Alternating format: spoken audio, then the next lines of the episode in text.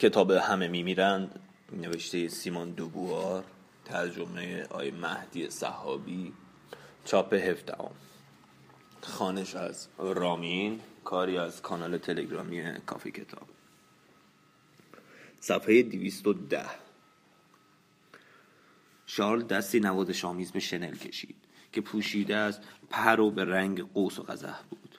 پاچه های فاخر و فلزات قیمتی را دوست داشت.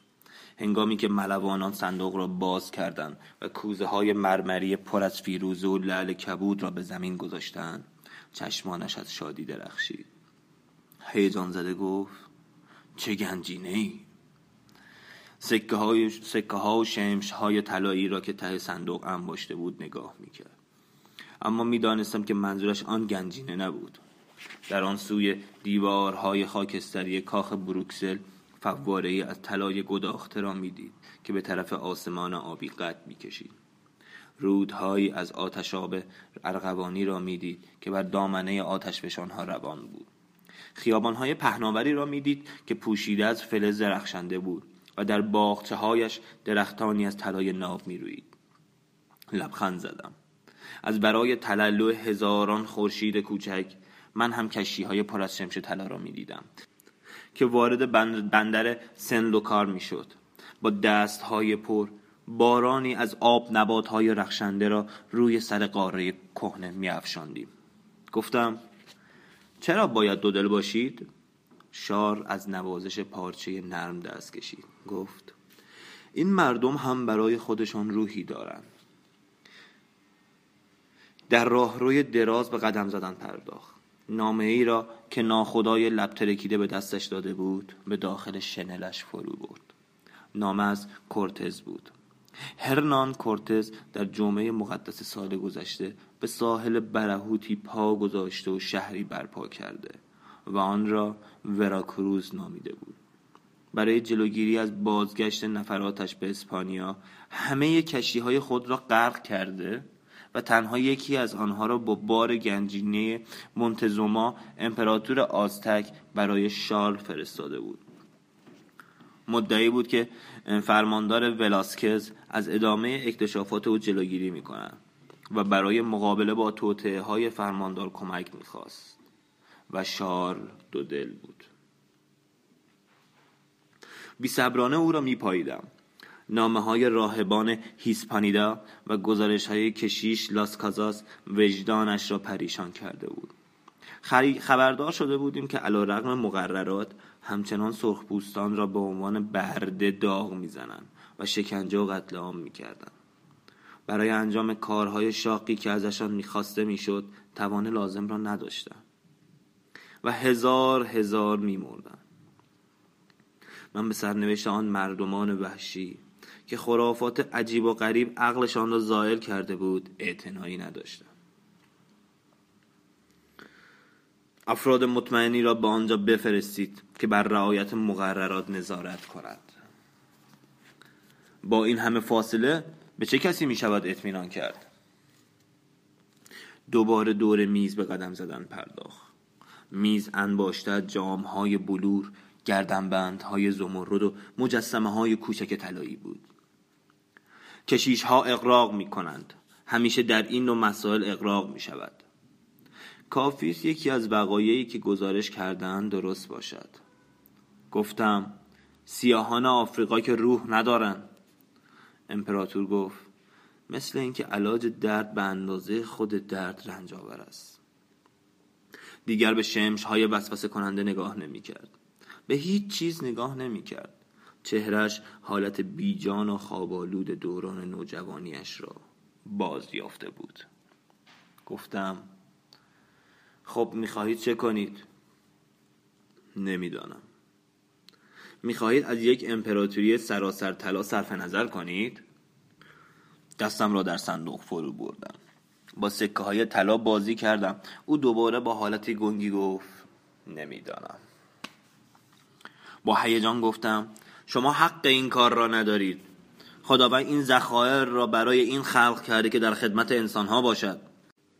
زمین های حاصل خیزی آنجا هست که اگر از دست سرخ ها بیرون نکشیم هیچ وقت آباد نخواهد شد. کمی به فقر ملت خودتان فکر کنید. اگر طلای آمریکا به بندرهایمان برسد همه این مردم ثروتمند خواهد شد. آیا می‌خواهید به خاطر دلسوزی شما برای آن وحشی ها دهقانان آلمان از گرسنگی بمیرند؟ جوابی نداد. هرگز در مقابل تصمیمی آنچنان خطیر قرار نگرفته بود. من می‌دانستم که زندگی یک انسان چه چیز ناقابل و بی اهمیتی است. در حال بعد از گذشت صد سال هیچ کدام از آن مردمان فلک زده ای که شارل برایشان دل میسوزان رنج و درد خیش را به یاد نمی به نظر من همان موقع هم همهشان مرده بودند اما او نمی توانست به آن سادگی شکنجه آنها در دوران زنده بودنشان را بپذیرد. زیرا شادی ها و رنج هایشان را با ضابطه های خودش می سنجید یک باره به طرفش رفتم و گفتم واقعا فکر می‌کنید که در این دنیا می توانید بدون بدی کردن خوبی کنید؟ محال است که آدم بتواند برای همه خوب باشد. همه را خوشبخت کند اگر آنقدر دل نازکید که نمی توانید این قربان کردنهای لازم را بپذیرید باید بروید و در صومعه زندگی کنید. لبهایش را به هم فشرد. چشمانش با حالت سرد و خشنی درخشید. قرن خود را دوست داشت. تجمل و قدرت را دوست داشت. گفت می‌خواهم طوری حکومت کنم که به هیچ کس ظلم نشود. با لحن تندی گفتم می توانید بدون جنگ و اعدام حکومت کنید؟ باید با این واقعیت ها پی برده روبرو شد. بهترین شاهان هم دستشان به خون صدها نفر آلوده است. گفت اما جنگ های حقانی و سرکوب های لازم هم وجود دارد. گفتم این دیگر بستگی به شما دارد که با خدماتی که برای همه انجام می دهید ظلمی را که به عدهای می شود توجیه کنید. لحظه ای ساکت ماندم. نمی توانستم به زبان خودم به او بگویم که یک زندگی هزار زندگی. بیشتر از پرواز یک پشه اهمیت ندارد. در حالی که راه ها و شهرها و آبراههایی که می خواهیم بسازیم تا ابد در دل زمین باقی می مانند و قاره ای را که برای همیشه از دل جنگل های دست نخورده بیرون می‌کشیم و از قید خرافات احمقانه رها می‌کنیم. او به دورانهای آینده زمین که خودش به چشم نمی‌دید اعتنایی نداشت. اما من کلماتی را می شناختم که می توانست در دلش شوری بپا کند. گفتم بلایی که ما به سر این وحشی های بینوا می آوریم فقط بلایی زمینی است و در عوض حقیقت و خوشبختی ابدی را نصیب آنها و فرزندان و نوادگانشان می کنیم فکر نمی کنید زمانی که همه این مردم جاهل برای قرنها و قرنها به نور ایمان کلیسایی منور شده باشند از کمکی به کورتز کرده اید احساس رضایت کنید؟ گفت کسانی از آنها هستند که گناهکارند و توبه نکرده میمیرند و این تقصیر ماست. گفتم به هر حال اگر ما هم نبودیم آنها گناهکار و کافر از دنیا می‌رفتند. خود را روی صندلی انداخت. گفت حکومت کار ساده ای نیست. گفتم هرگز ظلم بیفایده نکنید. خدا از یک امپراتور چیزی بیشتر از این نمی‌خواهد. خودش خوب می‌داند که گاهی ظلم لازم است. هر چه باشد خودش آن را خلق کرده. شارل گفت بله. با درماندگی نگاهم کرد و گفت دلم می‌خواهد. خب مطمئن شوم. شانه بالا انداختم و گفتم هیچ وقت نمی شود کاملا مطمئن شد. آهی کشید و چند لحظه در سکوت با گردن بند خود ور رفت. بعد گفت خیلی خوب خیلی خوب. ناگهان بلند شد و به نماز خانهاش رفت و در را به سوی خود بست. از پنجره به بیرون خم شدم و گفتم شهر دیوانه شده. ماجرا از غروب روز گذشته و از هنگامی که شروع شده بود که کالاسکی با ستونهای مزین بالاتنه انسان و پرده های سنگین چرمی وارد شهر شد. مردم شهر دهقانان و پیشوران و کسبه هزار هزار سوار بر اسب و الاغ به پیشوازان رفته بودند. بعد جمعیت با سر و صدای زنگ و تبل و شیپور از دروازه شمالی وارد شهر شد. مهمانخانه شبادیه های سنجان پر از مرد و زن و کشیش و افرادش سرشناس بود و در راهروها و پلکانهایش جمعیت موج می‌زد. جوانها و بچه ها و حتی مردمان سال خورده بالای بام ها جا گرفته بودند. هنگامی که راهب از صندلی چرخدارش پایین آمد جمعیت فریاد زنان به طرفش هجوم بردند زنها جلوش سانو زدند و لبه ردای گلالودش را بوسیدند در سر تا سر روز از ورای دیوارهای کاخ اسقف اعظم صدای سرودها و فریادهای جمعیت به گوش می رسید و با فرارسیدن غروب دوباره محشر به پا شده بود. واعظهایی بالای آبنماها و میزها و بشکه ها رفته بودند و در معجزات لوتر داد سخن می‌دادند. دسته هایی با تبل و شیپور در کوچه ها میگذشتند. از میخانه ها سرودهای پرشور و سر و صدای مناقشه به گوش می رسید. بیشتر از آن شهرهایی را در حال جشن و سرور دیده بودم. مردم کارمونا در روزهای پیروزی در کوچه ها سرود میخواندند. می‌دانستم برای چه میخواندند. اما آن هیاهوی بیمعنی برای چه بود؟ پنجره را ناگهان بستم. چه مسخره بازی! برگشتم و چشمم به دو مردی افتاد که در سکوت نگاهم می‌کردند. مرا میپاییدند و علا رقم علاقه ای که با آن دو داشتم از این کارشان ناراحت شدم. بالتوس گفت این مرد دارد به صورت یک شهید و قدیس در می آید. پیر مورل گفت این طبیعی ترین نتیجه همه سرکوب هاست. گفتم خودتان خوب می‌دانید که من در این قضیه دخالتی ندارم. هنگامی که شارل مجلس شورایی را در ورمز تشکیل داد تصورم این بود که در آن مجلس مسئله قانون اساسی امپراتوری را حل خواهیم کرد. و مقدمات تشکیل اتحادیه از کشورها به رهبری امپراتور فراهم خواهد شد. اما پافشاری او برای محکوم کردن لوتر دل سردم کرد و ناراحتیم زمانی بیشتر شد که مجلس نخواست بدون استماع متهم او را محکوم کند و مجبورمان کرد که احضارش کنیم. وقت پر از ارزشی را بیهود از دست بیدادیم. بالتوس گفت برداشت امپراتور از لوتر چه بود؟ به نظرش آدم بیازاری رسید. اگر محکومش نکند بیازار باقی میماند. گفتم می‌دانم. در آن لحظه در همه جای کاخ و در سراسر شهر بحث پرشوری جریان داشت. مشاوران شارل به دو دسته شده بودند. دسته اول خواستار آن بود که لوتر زندیق از امپراتوری تبعید شود. و همه پیروانش بیرحمانه سرکوب شوند. دسته دیگر خواستار مدارا بود و مثل من این عقیده را داشت که مناقشه راهبانه کار پوچی است و حکومت نباید در بحث های مربوط به مسائل ایمانی و آینی دخالت کند. این دسته همچنین معتقد بود که برای امپراتوری خطر لوتر کمتر از خطر پاپی است که سرگرم مذاکره برای اتحاد با فرانسه است. من هم با این نظر موافق بودم. اما در آن شب ناگهان از پافشاری آن دو به شک افتادم. آیا دلیل اینکه با آن نگرانی منتظر تصمیم امپراتور بودند واقعا این بود که با بیطرفی خاص بیطرفی خاص افراد منطقی و به دور از هر نوع خرافه مسئله را بررسی می‌کردن؟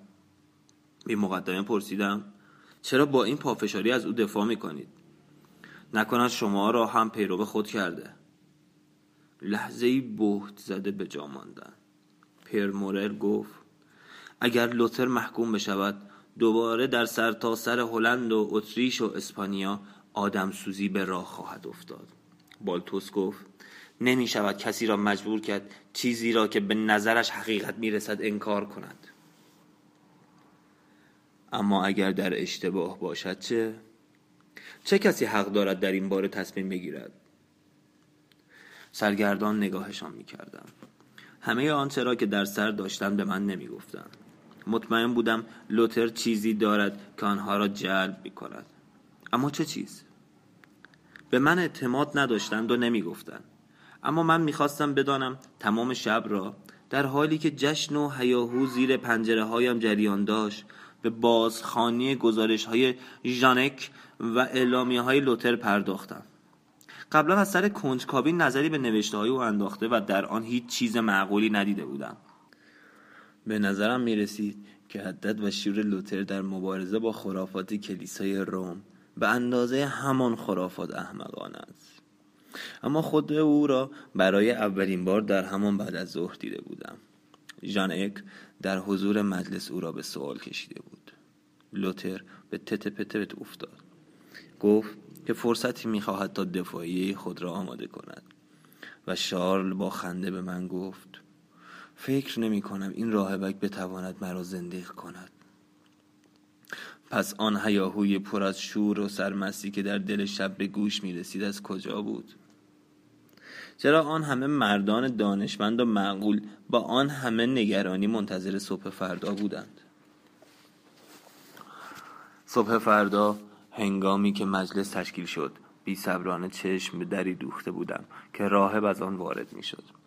شارل با لباس اسپانیایی سیاه و طلایی آرام و بیدقدقه روی تختش نشسته بود. موهای کوتاهش را کلاه بره مخملی می پوشان. اشراف و بزرگان با شنل های مزین به قاقم و شاهزادگان با جامعه های طلایی دورش نشسته و چون مجسمه بی حرکت بودند. در راه روها صدای فریاد جمعیت تنین, تنین میانداخت. هورا! هورا! دوستان لوتر بودند که فریاد می‌زدند. لوتر وارد شد. شب کلاه سیاهش را پس زد. و موهایش که کج و کوله و کوتاه شده بود پیدا شد. به طرف امپراتور رفت و با پررویی به او سلام کرد. دیگر آن حالت ترسیده را نداشت. پشت میزی که کتاب ها و اعلامیه هایش روی آن چیده شده بود نشست و به صحبت پرداخت.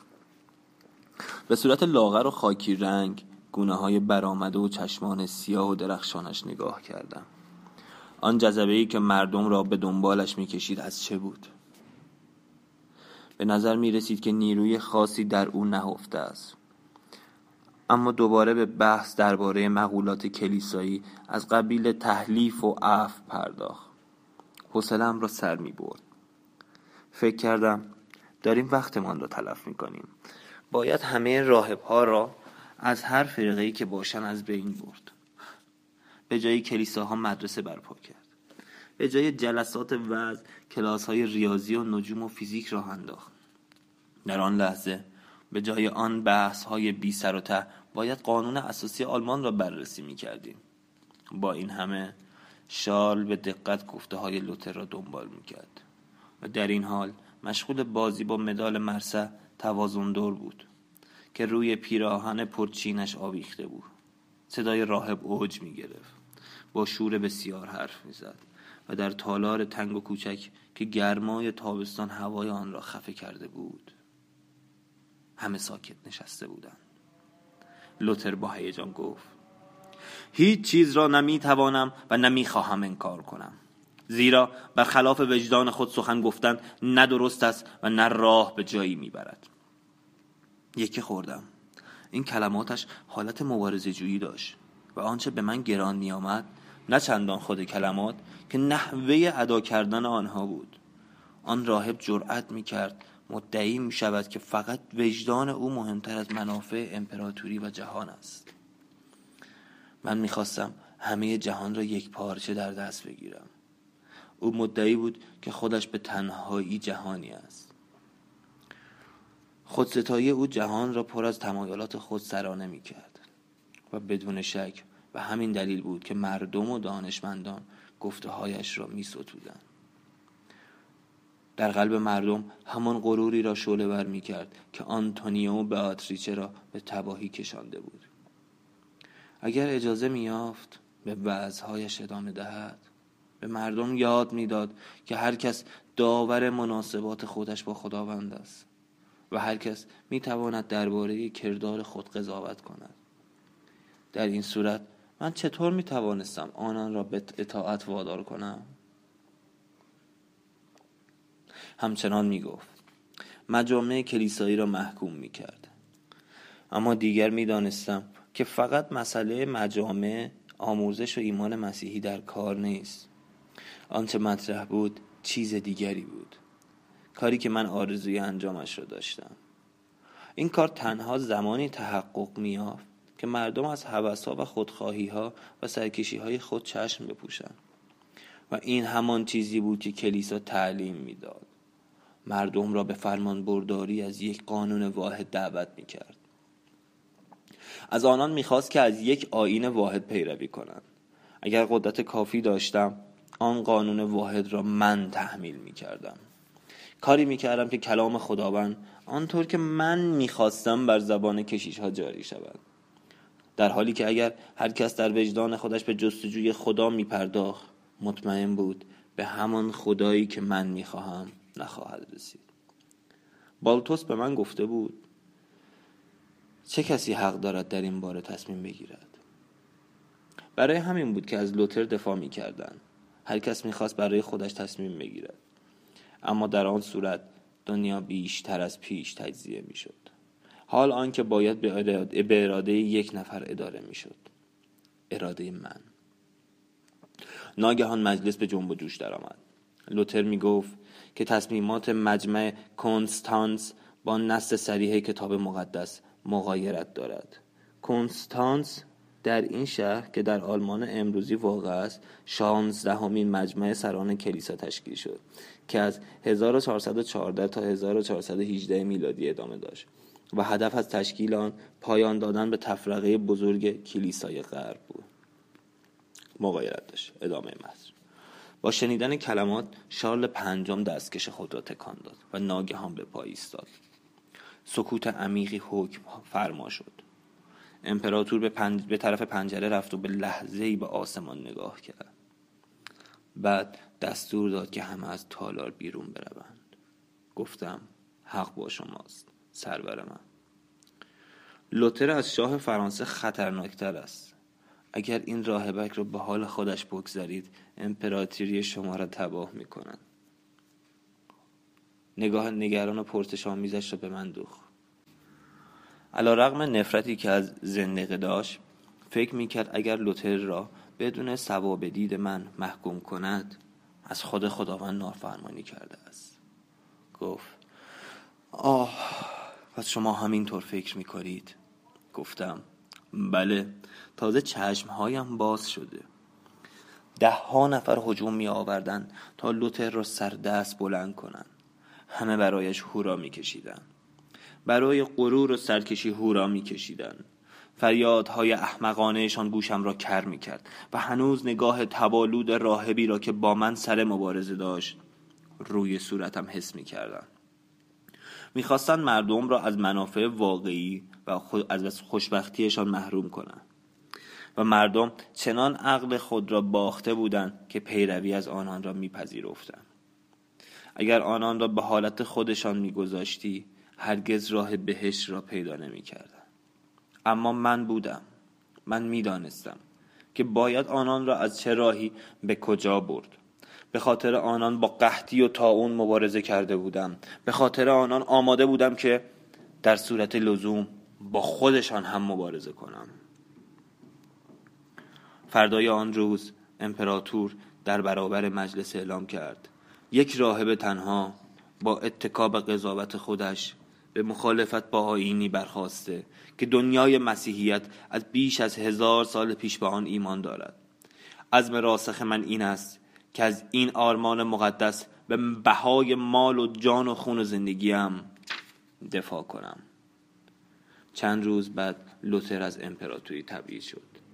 به موجب فرمانی که در هلند انتشار یافت چاپ هر گونه مطلب درباره مسائل آینی بدون اجازه مقامات کلیسایی ممنوع و جرایم بسیار سنگینی برای تخلف از این فرمان در نظر گرفته شد. قضات دستور یافتند که هواداران لوتر را سرکوب کنند. درست در هنگامی که بنا بود مسئله قانون اساسی مطرح شود با کمال تأسف مجبور به انحلال مجلس شدیم. فرانسوای اول که از شکست خود در به دست آوردن تاج و تخت امپراتوری به شدت خشمگین بود خود را برای اعلان جنگ به ما آماده می‌کرد. شورش هایی در اسپانیا برپا شده بود و شارل مجبور به سفر به مادرید شد. از من خواهش کرد که در کنار برادرش فردیناند که فرمانداری آلمان را عهدهدار شده بود بمانم.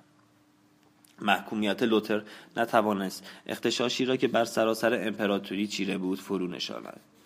راهبها از, راهب از صومعه های خود بیرون می آمدن. در روستاها پراکنده می شدن و به تبلیغ نظرات الهادی می پرداختن. دسته های مسلحی متشکل از دانشجویان و کارگران و افراد ماجراجو خانه های کشیشان و کتابخانه ها و کلیساها را با آتش می کشیدن.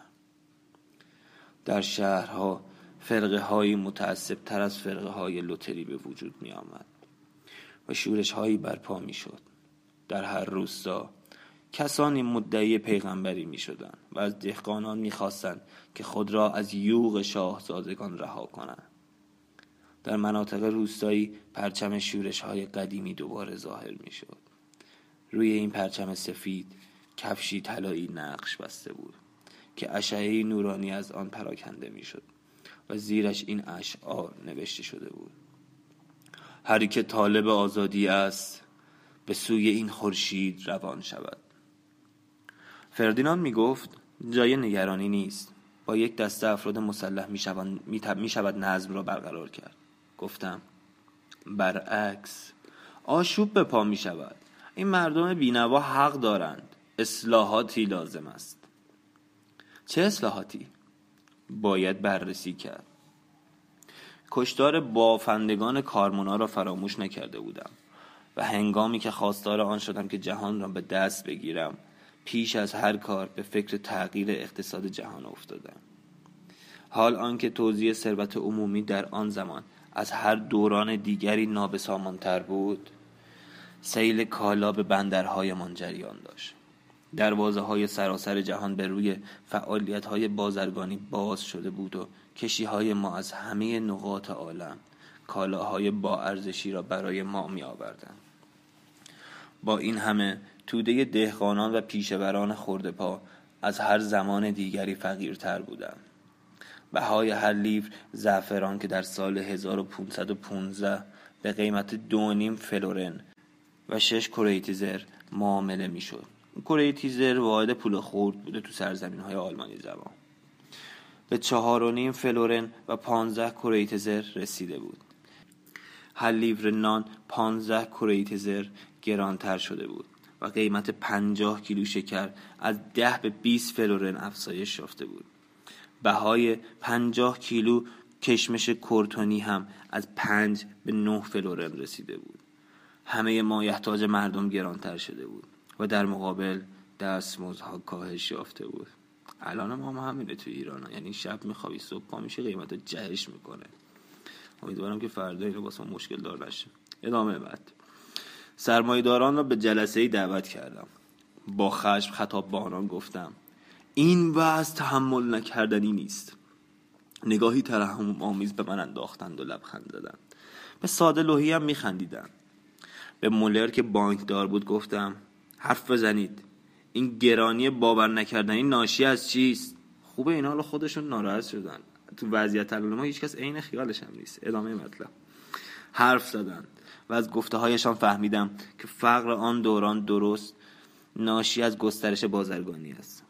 طلایی که فاتحان آمریکا به قیمت خون و عرق جبین سرخ پوستان به دست می آوردن به دنیای کهنه سرازیر می شد و قیمت همه کالاها را بالا می برد کمپانی های قدرتمندی به وجود آمده بود که کشتی های خود را به نقاط مختلف جهان میفرستادند و کالاهای آنجا را میچاپیدند این کمپانی ها بازرگانان خورده پا را به سقوط میکشاندند و در عرض چند سال به موقعیتی رسیده بودند که از مبادله کالاها به اندازه بیش از دو برابر قیمت تمام شده آنها سود می بردند.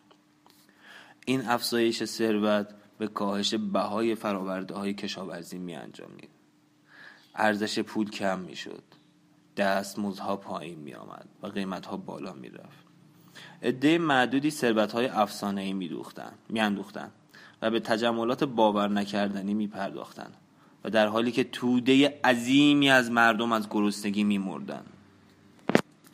بله خدا رو شکر تو تاریخ از قدیم بوده. الان هم دیگه مشخصه تو وضعیت خودمون مشخصه چه قشری داره پول می‌بره. بقیه هم که الهی بوم میده تو خدایا عاقبت ما رو بخیر کن. ادامه متن.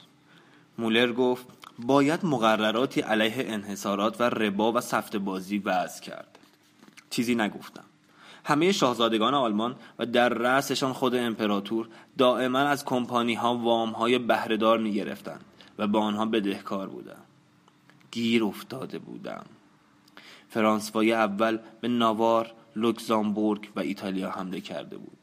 شال مجبور شده بود علیه او دست به عملیات نظامی بزنم و از من خواهش کرده بود برای پرداخت به سپاهیانش پول فراهم کنم. سرنوشتمان در دست بانکداران و سوداگران بزرگ بود. چند هفته بعد در فورشهایم در فرانکونی شورش شد شورشی که در سلاسل آلمان گسترش یافت دهقانان خواستار برادری و برابری و تقسیم زمین ها بودند دژها و صومعه ها و کلیساها را آتش می زدن. کشیش ها و ارباب ها را می کشتن و زمین های شاهزادگان را بین خود تقسیم می کردن. در آخر سال به همه جا مسلط شده بودند. فردیناند گفت یک راه چاره بیشتر وجود ندارد. باید نیروهای اتحادیه سواب را جمع کنیم. در تالار بزرگ روشن به تندی قدم می‌زد و شاهزادگانی که برای استمداد پیشش آمده بودند با نگاه احترام آمیزی او را دنبال می‌کردند. دلهایشان چنان آکنده از ترس و نفرت بود که هوای تالار به نظرم زهراگین می رسید در روستاها دهقانان آتش شادی افروخته و سرگرم رقص و آواز بودند. شراب خورده و شکمهای خود را سیر کرده بودند. در سینه هایشان آتشی شعله بر بود. به خانه های سوخته بافندگان فکر کردم و به زنها و بچه هایی که زیر پای اسب ها له شده بود. زیر لب گفتم بیچاره ها فردیناند پرسید چه می‌گویید؟ می‌گویم یک راه حل بیشتر وجود ندارد. شاهزادگان به تایید سرتکان دادند. تنها به منافع خودشان فکر می کردند و روستایان را از فرط بیگاری و باجگیری از پا در آوردند. من می‌خواستم عدالت و منطق را بر جهان حاکم کنم. می‌خواستم همه مردم را به خوشبختی برسانم. با این حال داشتم همان حرف آنان را می‌زدم. یک راه حل بیشتر وجود ندارد. انگار که افکارم آرزوهایم و همه تجربه های چرم قند زندگیم هیچ اثری در جهان نداشته است. گیر افتاده بودم. ماشین حیولایی به کار افتاده بود. هر چرخدندهش چرخدنده دیگری را به حرکت در می آورد و من مجبور بودم که علا رقم خواست خودم در تصمیم فردیناند شریک باشم. تصمیمی که هر کس دیگری هم به جای ما می توانست بگیرد. تنها یک راه حل.